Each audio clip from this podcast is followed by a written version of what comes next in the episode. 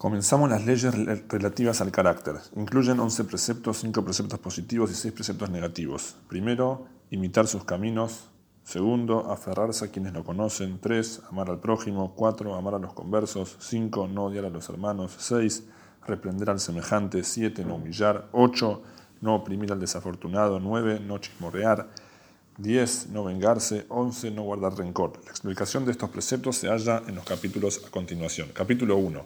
Alaja 1. Todas las personas tienen rasgos de carácter diferentes, muy distintos unos de otros y diametralmente opuestos. Hay individuos irascibles que siempre se enojan, otros son tranquilos y no, y no se enojan en absoluto, y si ocurre que se disgustan, será levemente y alguna vez en años. Hay individuos muy arrogantes y otros muy humildes. Está el que, el que va tras los placeres mundanos, que nunca queda satisfecho con sus deseos, y está el de, el de naturaleza sumamente pura, que no, que no apetece siquiera lo poco que el cuerpo precisa. Es tan codicioso que no se satisface siquiera con todo el dinero del mundo, como expone, el que ama el dinero no se saciará de dinero. Y está el que se restringe y, se conforma con poco aunque no le alcance, y ni persigue lo que le falta. Está el que se priva de comer para ahorrar todo lo posible, y cuando debe gastar lo mínimo, lo hace con mucho sufrimiento. Y está el que despilfarra todo el dinero voluntariamente. Ese mismo criterio de opuestos se observa en todos los rasgos de carácter. Por ejemplo, el, exultante y el melancólico, el avaro y el pródigo, el cruel y el compasivo, el valiente y el cobarde, etc. Alajados. Entre cada rasgo de carácter y el opuesto hay muchos rasgos intermedios. Algunos rasgos de carácter son innatos, presentes en el ser por naturaleza desde el nacimiento, algunos los individuos lo adquieren con mayor rapidez por ser propensos a ellos, y ciertos rasgos no son innatos, sino la persona los aprende de otros, o bien los adquiere motivado por algún pensamiento o por haber oído que se trata de rasgos buenos y se propone conducirse en ellos hasta incorporarlos en su ser. Arajá 3. Los extremos de los rasgos de carácter no son un buen camino, y no es, y no es bueno encaminarse en ellos ni aprenderlos. Si percibe que su naturaleza se inclina o tiene o tiende hacia uno de tales, de tales extremos, o que haya aprendido algunos de ellos y así se conduce, que regrese a lo óptimo y que se conduzca en la senda de los buenos, la senda recta. Araja 4. La senda recta es el punto de equilibrio de cada uno de los rasgos de carácter. Es el punto que está a igual distancia de ambos extremos y no está más cerca ni de uno ni de otro. Por eso, los sabios anteriores encomendaron que el hombre siempre sopese sus rasgos de carácter que los considere y oriente hacia la senda intermedia para alcanzar la plenitud. ¿Cómo es ello? Que no sea irascible, enojándose fácilmente, ni tampoco insensible como muerto, sino equilibrado.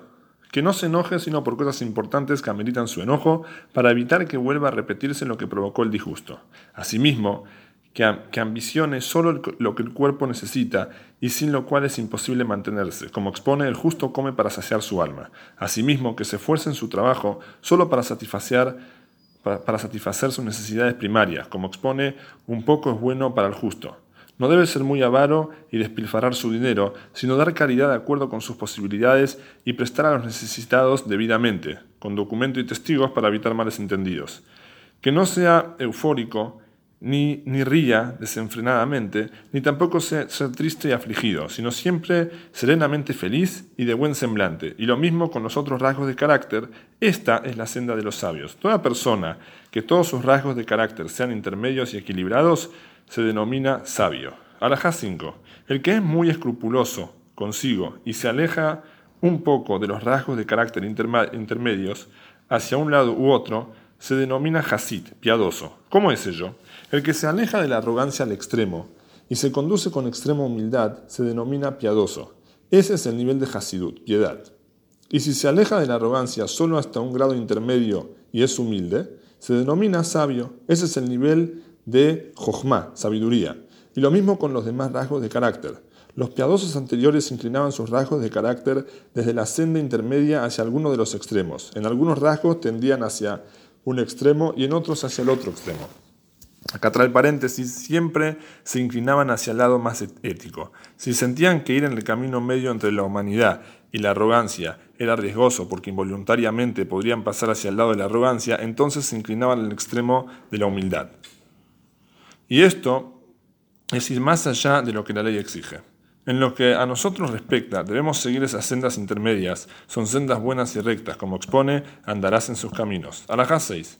Así enseñan los sabios acerca de la explicación de este precepto, andarás en sus caminos. Tal como Él es graciable, también tú serás graciable. Tal como Él es misericordioso, también tú serás misericordioso. Tal como Él es santo, también tú serás santo. Asimismo, los profetas llamaron a Shem con todos estos calificativos, lento para la ira y de inmensa bondad, justo y recto, íntegro, poderoso, fuerte, etc., para hacernos saber que son sendas positivas y rectas y que el hombre está obligado a conducirse en ellas de acuerdo a su capacidad para asemejarse a Hashem. Y acá explica, si bien él, trasciende de los calificativos, los sabios le asignaron calificativos para enseñarnos que son buenos ejemplos a seguir. Alajá 7. ¿De, ¿De, qué modo debe la persona acostumbrarse a estos rasgos de carácter para adquirirlos? Realizando una, dos, tres veces las acciones propias de los rasgos intermedios y, y continuar realizándolos constantemente, hasta que le resulten fáciles y no les sean molestos, hasta que queden internalizados en su ser. Debido a que estos calificativos del Creador son la senda intermedia que, que, debemos seguir, este camino se denomina la senda de Hashem, lo cual el patriarca Abraham enseñó a sus hijos como expone, pues siempre lo he amado porque él ordena a sus hijos y a su descendencia que conserven el camino de Hashem. El que sigue esta senda trae para sí bien y la bendición, como expone, de modo que Hashem le dé a Abraham y a sus hijos todo lo que le prometiera.